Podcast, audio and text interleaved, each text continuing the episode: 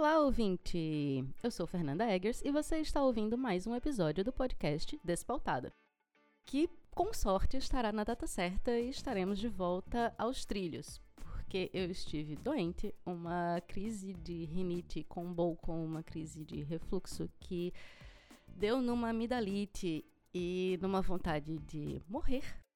Mas eu estou saindo do mundo dos mortos assim como Persephone no episódio anterior. E nesse tempo, enquanto eu estava em condições de pensar, eu assisti muitas coisas para não ficar pensando na deteriorização do corpo humano ao longo da doença. E ocupar minha mente, porque esse negócio de ficar doente faz mal, faz mal para as cabeças das pessoas. E eu resolvi fazer um episódio especial com algumas indicações porque eu tive zero condições de concluir os roteiros que estão encaminhados. Então, nesse episódio eu vou falar de cinco coisinhas que me ajudaram, que são coisas relativamente leves e que você pode ocupar o seu tempo também sem pensar muita coisa. Quero lembrar que estamos no Twitter e no Instagram como arroba despautada, que você pode mandar os seus e-mails para despautada.gmail.com e que todos os links e todas as referências estarão no medium.com barra despautada. E vamos para a pauta. Bom, é... a primeira coisa que eu fiz foi começar e terminar a segunda temporada de O Mundo Sombrio de Sabrina. Assim como a primeira, eu achei muito bem construidinha. Só achei a série muito escura desde a primeira temporada. E nessa segunda, alguns aspectos que foram deixados superficiais na primeira temporada foram um pouco melhor explorados. Sabrina começa a explorar mais o lado das trevas e várias questões daquela sociedade começam a ficar mais aparentes, como o projeto misógino de certos bruxos e o cerceamento do poder feminino. Torna até mais fácil da gente ver como esse projeto de poder se dá na nossa sociedade e como ele é mesquinho e motivado por medo. Os personagens são mais bem construídos nessa segunda temporada. Alguns personagens que não recebem tanto destaque na primeira começam a ter um aprofundamento de caráter e de decisões nessa segunda. E vários temas, além, obviamente, do feminismo que está escancarado, vão sendo mais explorados. Uma das coisas que eu gostei muito foi como a série abordou o tema da transexualidade porque foi de uma forma delicada com a personagem que passa por, por, por isso. E mesmo assim, muito interessante. E a partir das metáforas da magia, vai lidando com algumas questões que devem se passar na cabeça de adolescentes que estão passando por esse processo. É uma série que, se você não começou a ver ainda, eu recomendo demais. É uma série leve, adolescente, porém que discute questões sérias e de uma forma bem trabalhada e bem respeitosa.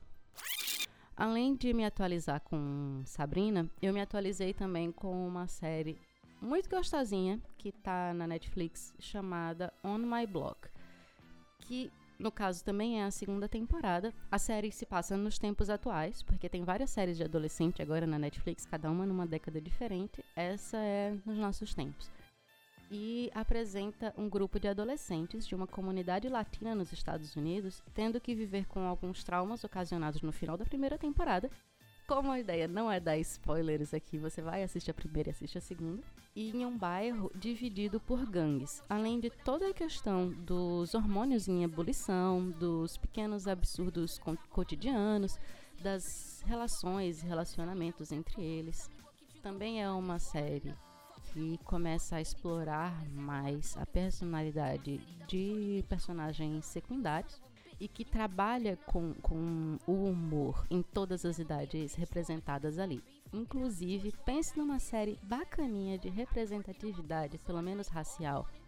Quase todo o elenco é composto por negros ou latinos nos Estados Unidos. E mesmo que retrate essa coisa da violência, das gangues, de de coisas que a gente sabe que estão no contexto de comunidades mais pobres, ela retrata com um certo humor, com um jogo de cintura muito interessante, inclusive para tratar desses dilemas da vida real, tem muito da criatividade na solução das questões, principalmente por parte dos adolescentes. Óbvio. Os personagens são bem construídos, em sua grande maioria, até mesmo alguns que aparecem muito pouco, como o Spook, que é irmão mais velho de um dos protagonistas. Ele começa a ter um pouco, um pouco mais de camadas, assim. Além das séries, eu fiz outra coisa que eu acho que todo mundo deve fazer quando está doente, que é assistir um monte de comerdinha romântica que deixa a gente felizinha por alguns momentos. A primeira delas que eu vi, um filme que eu não dava nada, mas a Netflix ficava empurrando aquilo para cima de mim e eu resolvi pagar para ver e me arriscar naquele filme, que é O Date Perfeito. Ela tem um potencial assim de ser totalmente esquecível e é de muito fácil de gestão. Mesmo assim, tá aquele gostosinho. O filme conta a história de um rapaz que, junto com um amigo, começa a oferecer os seus serviços de acompanhantes para festas. E depois de ver que existe um filão de mercado para isso, ele começa a fazer este serviço de acompanhante e deixa muito claro o tempo todo de que não, eu não sou um gigolô, eu só estou aqui para lhe pegar para levar para festa. Por conta de uma bobagem, porque ele é um rapaz que não tem grana e estuda num colégio onde um cara é super rico e ele acha que aquilo é o ápice da vida de alguém e ele quer usar aqueles sapatos por alguns momentos. Aquele cara acaba pagando a ele para levar a prima chata para uma festa mais chata ainda. E o rapaz descobre o filão para pagar a universidade dele através desse aplicativo. Através do celular, a contratante pode decidir tudo a respeito do Brooke, como personalidade, comportamento, vestuário, como ele deve se comportar no date. Então, ele se apresenta como uma folha em branco no qual a mulher que está contratando coloca todas as expectativas, coloca ali tudo que ele tem que ser e ele vai como aquele servicinho, aquele robozinho programado para não sair da linha e atingir seus objetivos, né? E no início é tudo muito bom, muito divertido. Ele conhece uma moça linda e rica e continua vivendo naquele mundo de aparências e acha que chegou no ápice da sua vida. E aí entra quando o filme faz alguma coisa para alguém, né? Ele começa a se questionar, começam a surgir os dilemas morais de não saber quem é e de não saber quem é que está realmente do seu lado e de quem se deve valorizar ou não. O protagonista vai passando por, por, por vários questionamentos, até por, por perder amizades, por ser confrontado com, com, essa ideia de estar vivendo apenas de status e esquece da essência. Mas, né, comerdinha romântica, a gente sabe que termina bem. Eu recomendo. São, assim, uma hora e meia da sua vida que vai ser bem aproveitado num domingo, depois da praia, por exemplo. Ainda nessa pegada de comedinha romântica, eu assisti alguém especial que a Netflix não estava jogando tanto na minha cara quanto deveria, porque é um filme até melhor do que o primeiro, do que o Date Perfeito, que é com a Gina Rodrigues, que quem não sabe, ela faz Jane the Virgin e ela é maravilhosa. A personagem dela, Jenny, é uma jornalista musical e termina um relacionamento que não funcionava mais, mas no qual ainda existia afeto. E isso não é spoiler, porque isso é o início do filme. O filme todo vai tratar da transitoriedade das relações, especialmente das relações românticas. Então, ela tem esse relacionamento do qual é difícil para ela se libertar, porque existe o afeto, mas ao mesmo tempo não funciona mais. Outra das amigas dela tem um relacionamento que funciona apenas de aparências. E uma terceira, ela tem um relacionamento que poderia ser perfeito se ela quisesse assumir que tem um relacionamento. Então, cada uma das três personagens tem a sua questão a ser trabalhada no filme.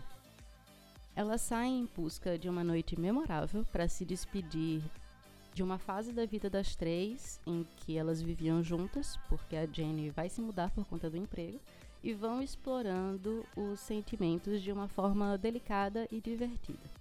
Mesmo sendo um filme sobre términos, ele é bem felizinho e dá um quentinho no coração, dá aquela noção de que o mundo não acaba porque um relacionamento terminou.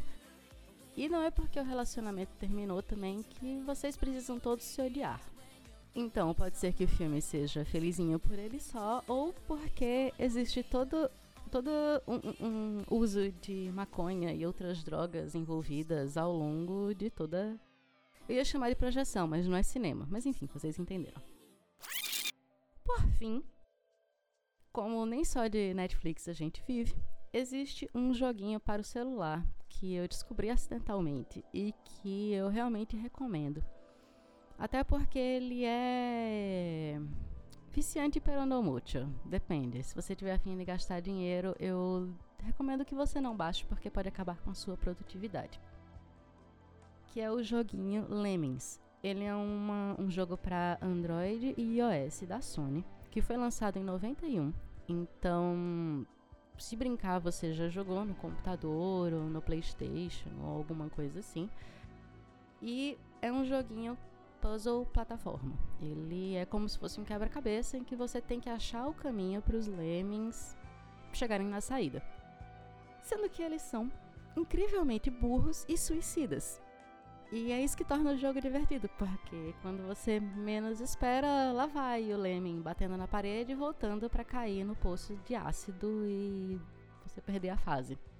Mas foram várias horas gastas com Lemmings em que eu não pensei coisas tristes, em que eu só pensava em como levar aqueles bichos estúpidos para a saída.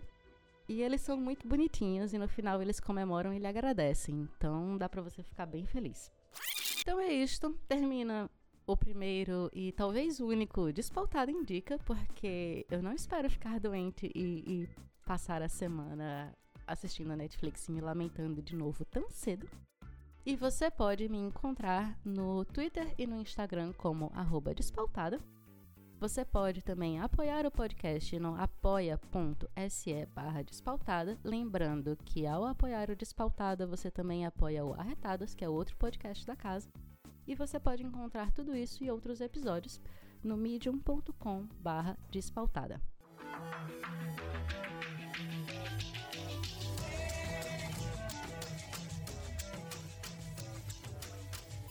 Gostou desse episódio? Então compartilhe com a hashtag Mulheres Podcasters. A tag Mulheres Podcasters é uma iniciativa do podcast Ponto G para divulgar e promover podcasts feitos por mulheres. Siga a hashtag no Twitter e no Instagram e conheça outros podcasts maravilhosos feitos por mulheres. Agora, Tânia, eu agradeço, mas eu vou me embora.